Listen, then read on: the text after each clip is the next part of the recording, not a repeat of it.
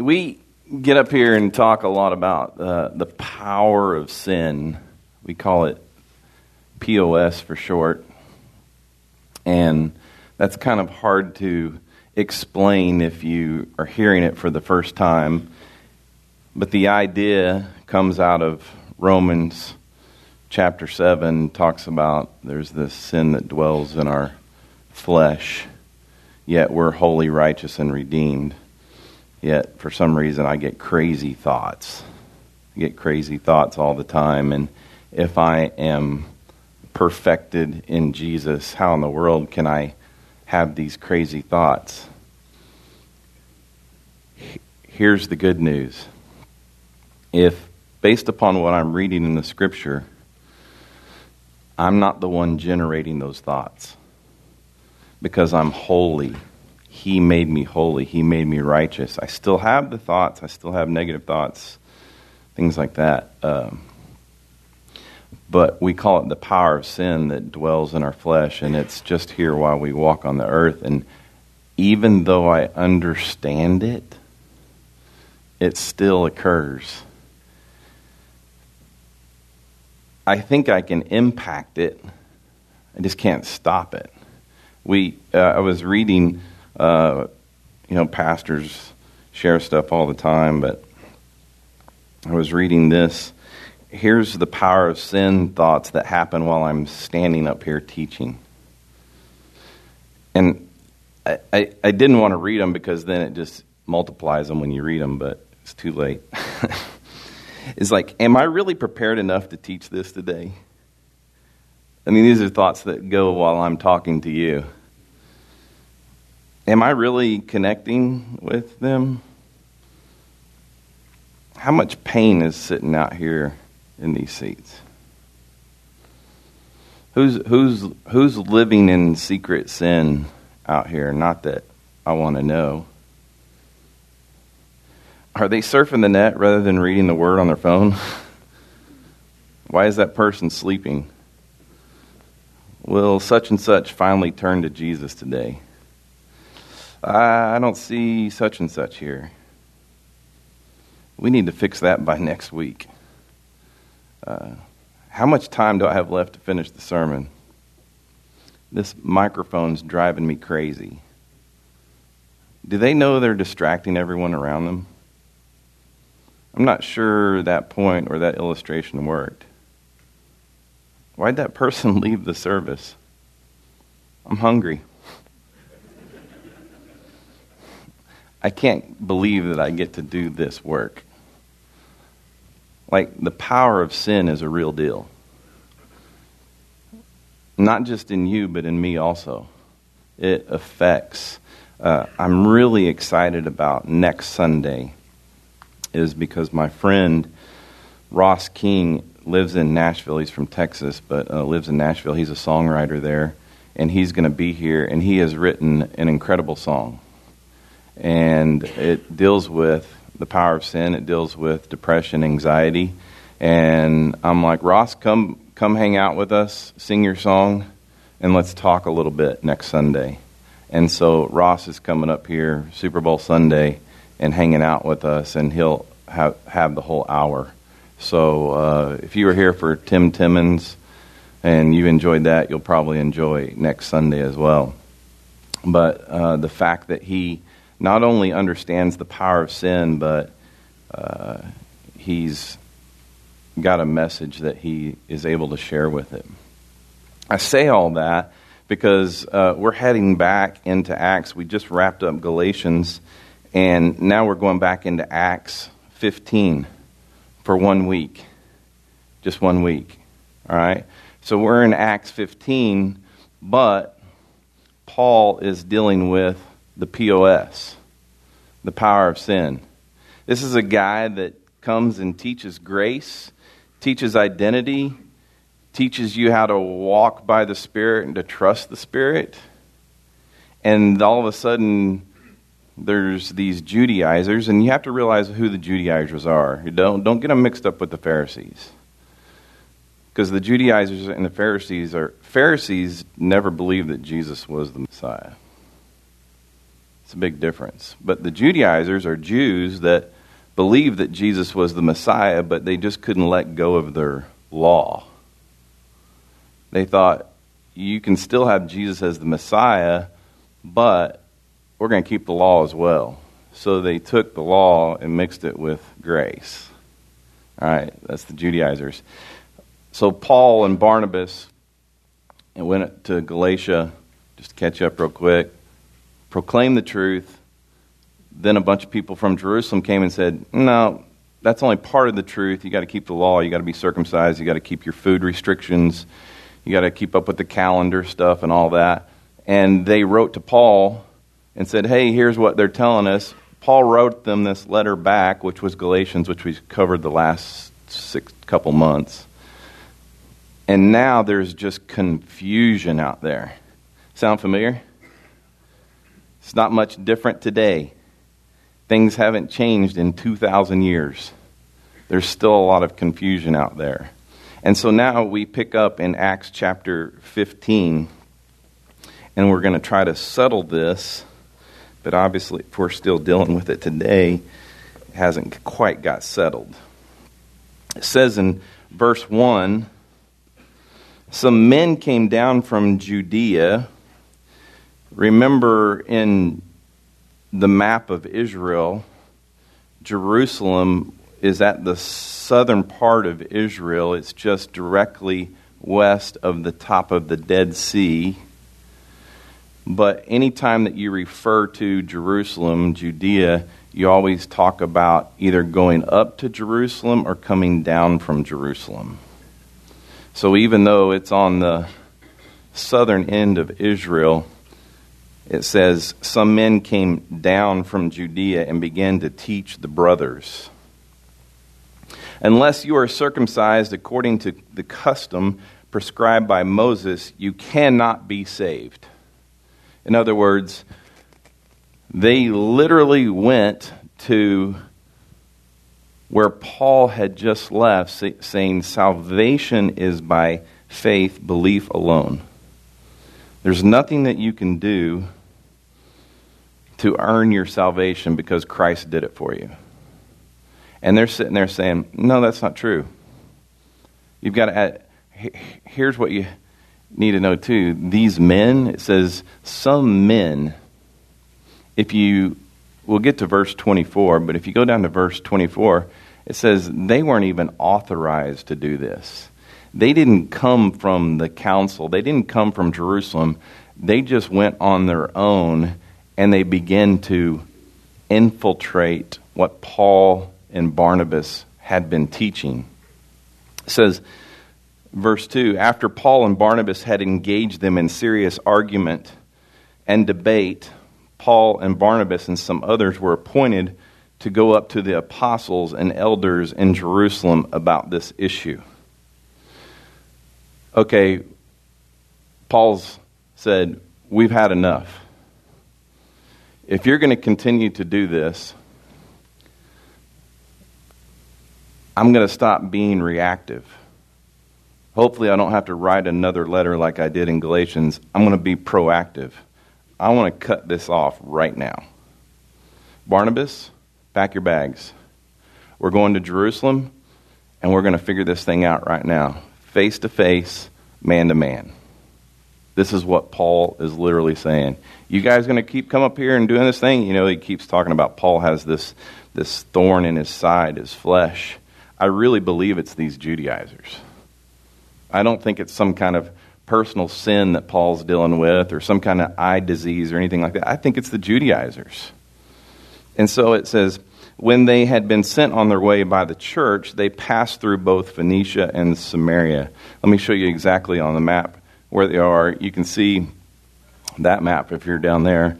But at the top is Antioch. This is where they were. This is where Paul was based out of. And this is modern day Syria right here, Lebanon up here. And then they came down through Phoenicia, which is this area just north of Israel, which is Lebanon.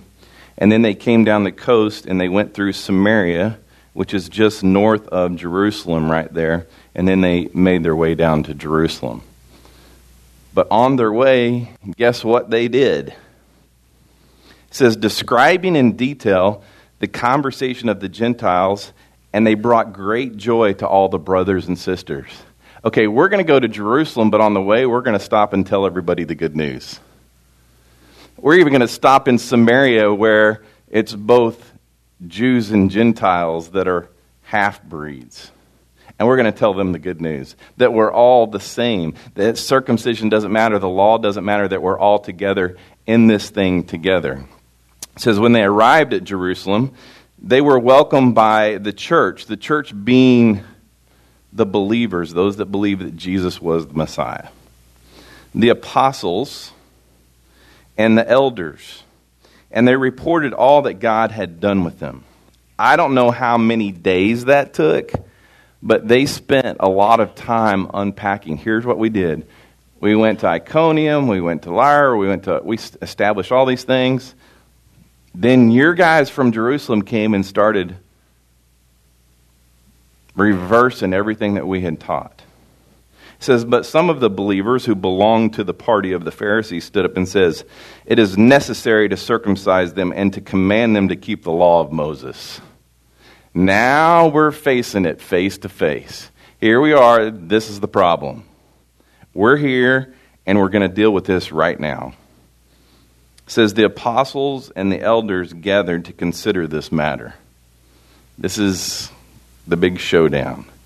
After there had been much debate, Peter Peter stood up and said to them, Brothers and sisters, you are aware that in the early days God made a choice among you, that by mouth the Gentiles would hear the gospel message and believe.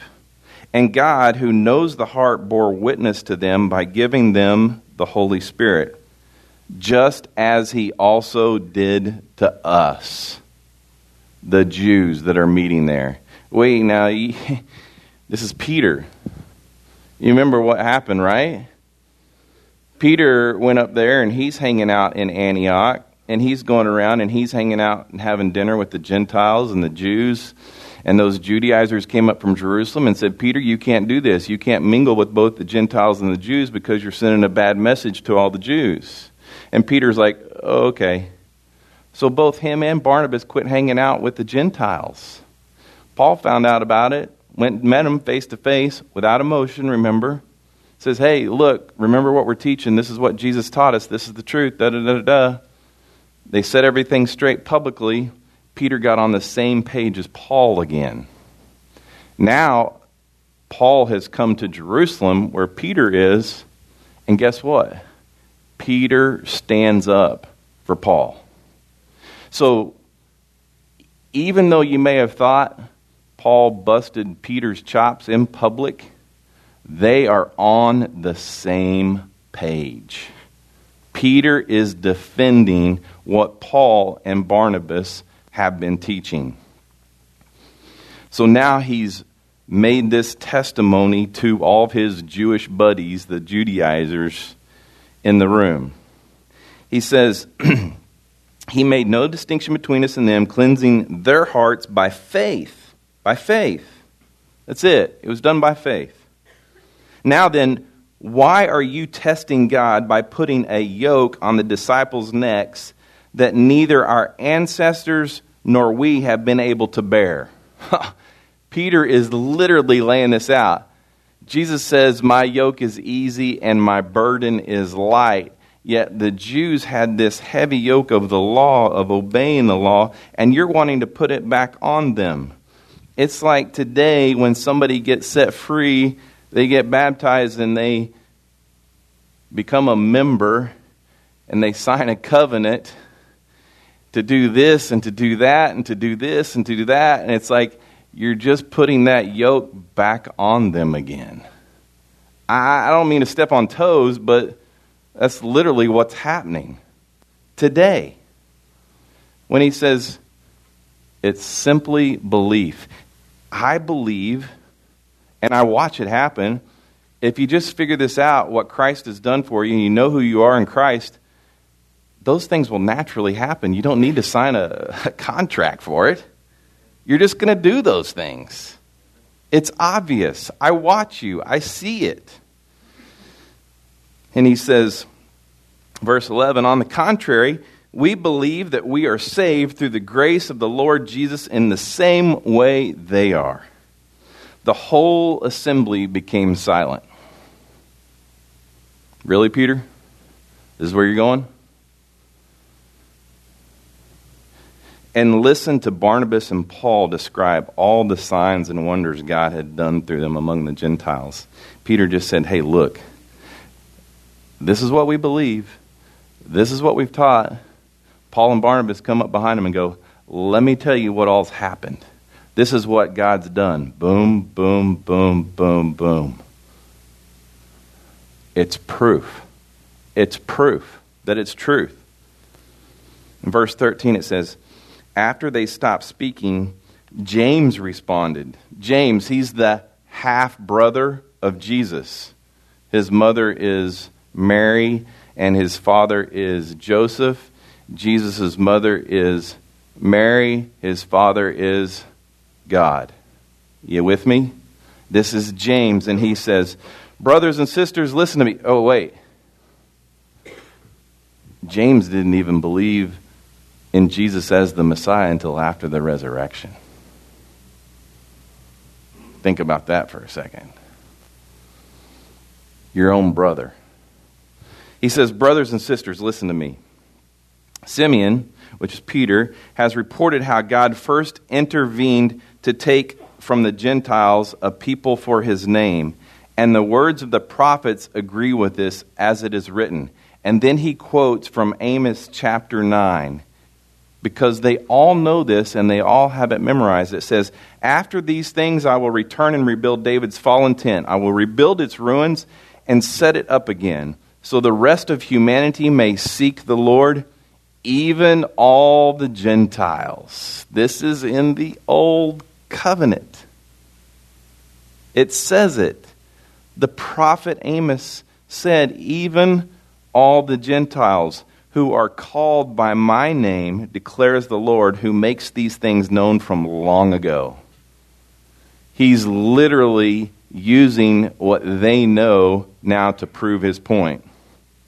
Verse 19 it says, Therefore, in my judgment, this is James, we should not cause difficulties for those among the Gentiles who turn to God but instead we should write to them to abstain from these things polluted by idols, from sexual immorality, from eating anything that has been strangled, and from blood.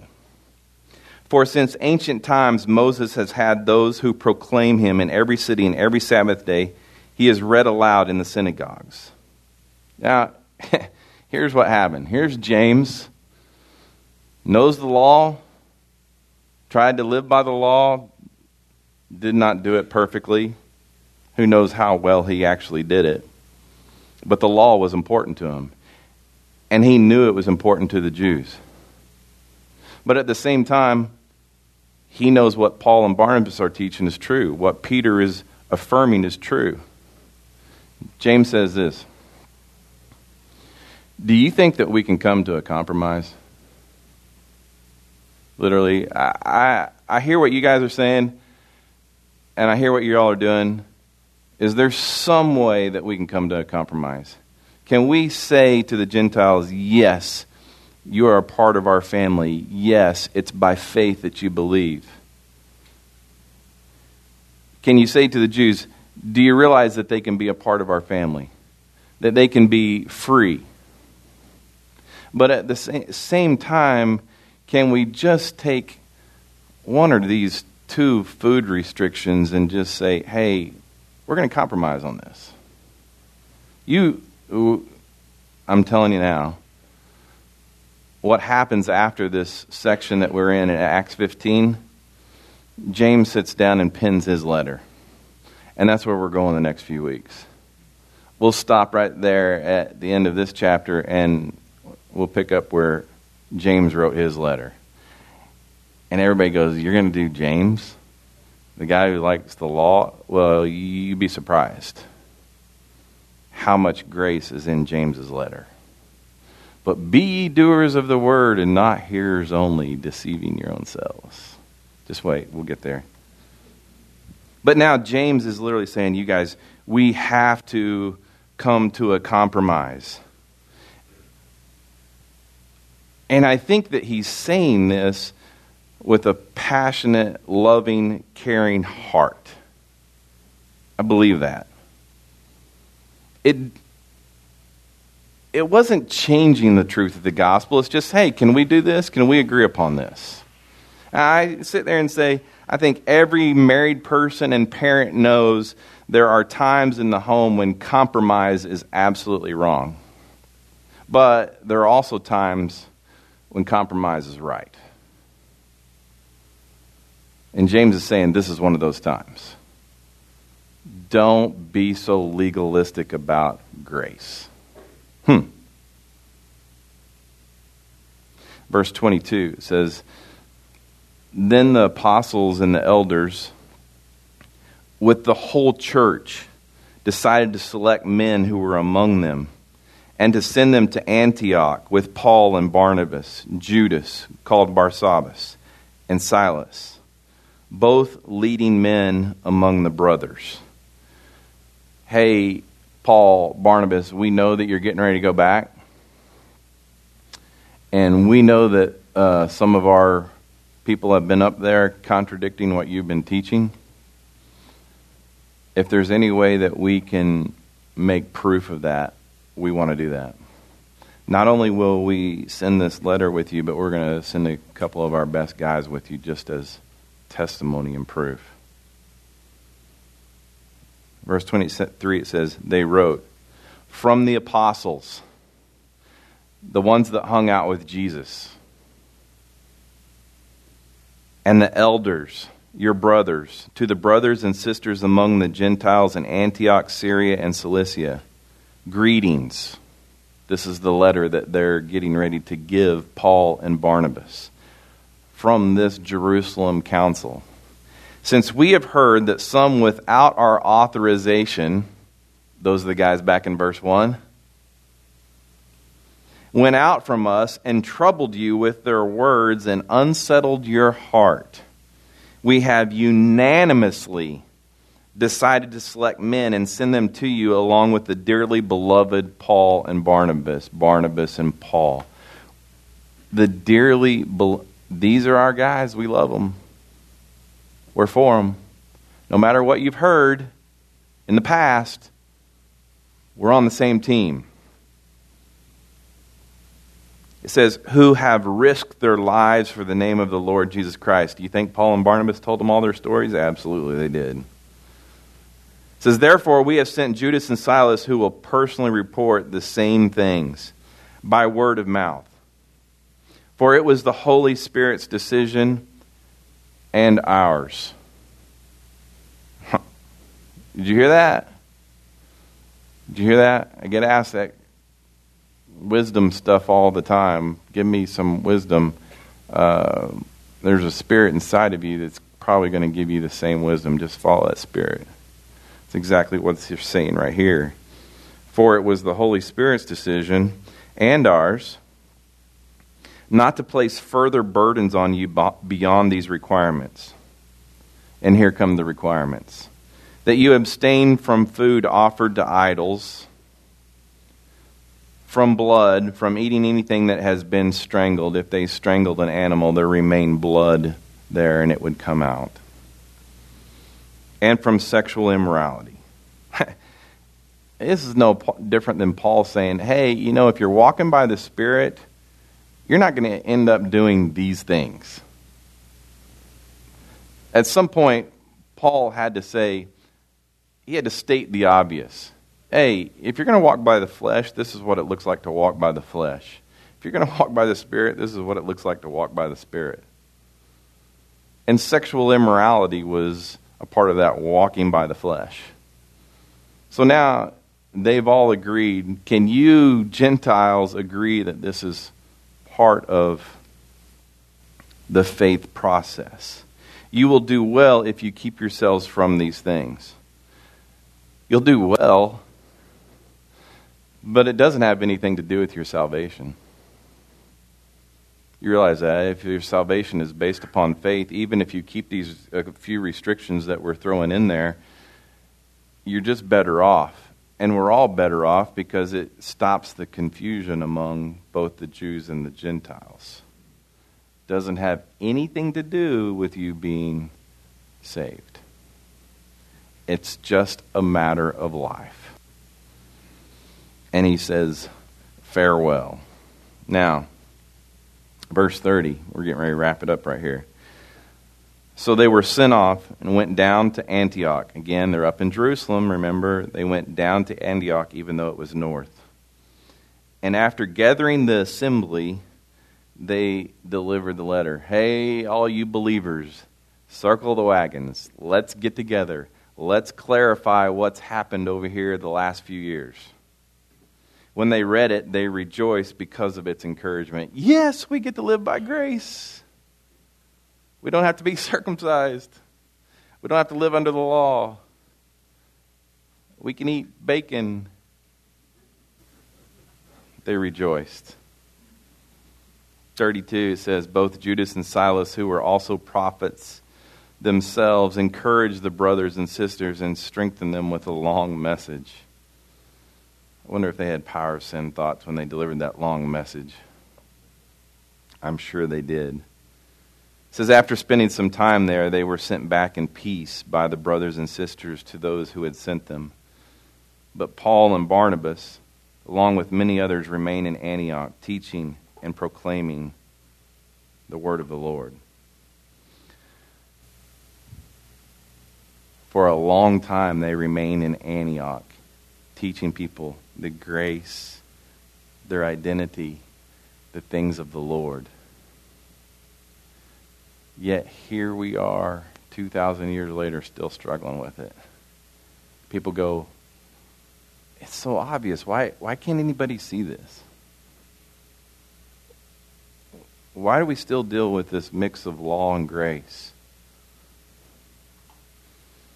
Because there is an evil one lurking, and he does not want the church to be the church. He does not want the church to be free he does not want the church to understand their identity. He wants them to be mediocre. I get it. I get it. You so now what's happened in this whole area, you've got confusion. They've tried to clear the confusion up here. Uh, believers are being oppressed by the affluent people. They're being very critical of one another. Hey, did you hear what Paul said? Yeah, but Peter said this. Yeah, but James sent this letter. And there's still a lot of confusion that's going on. There's a lot of sickness in the church. Like, like just illness. There's a lot of stuff that's going on. And so James how can I encourage the church? How can I encourage the church? He sits down to pen his letter. And this is where we'll pick up next Sunday. Father, I thank you for your message. I thank you that you sit here every week with us and you tell us how much you love us, what you did for us. You give us your word that we can see that it was clearly laid out the whole game plan the old covenant and the new covenant, and how the new covenant makes the old covenant obsolete. May we truly see that. May you unpack your word with us even beyond Sunday morning. And I pray these things in Jesus' name. Amen.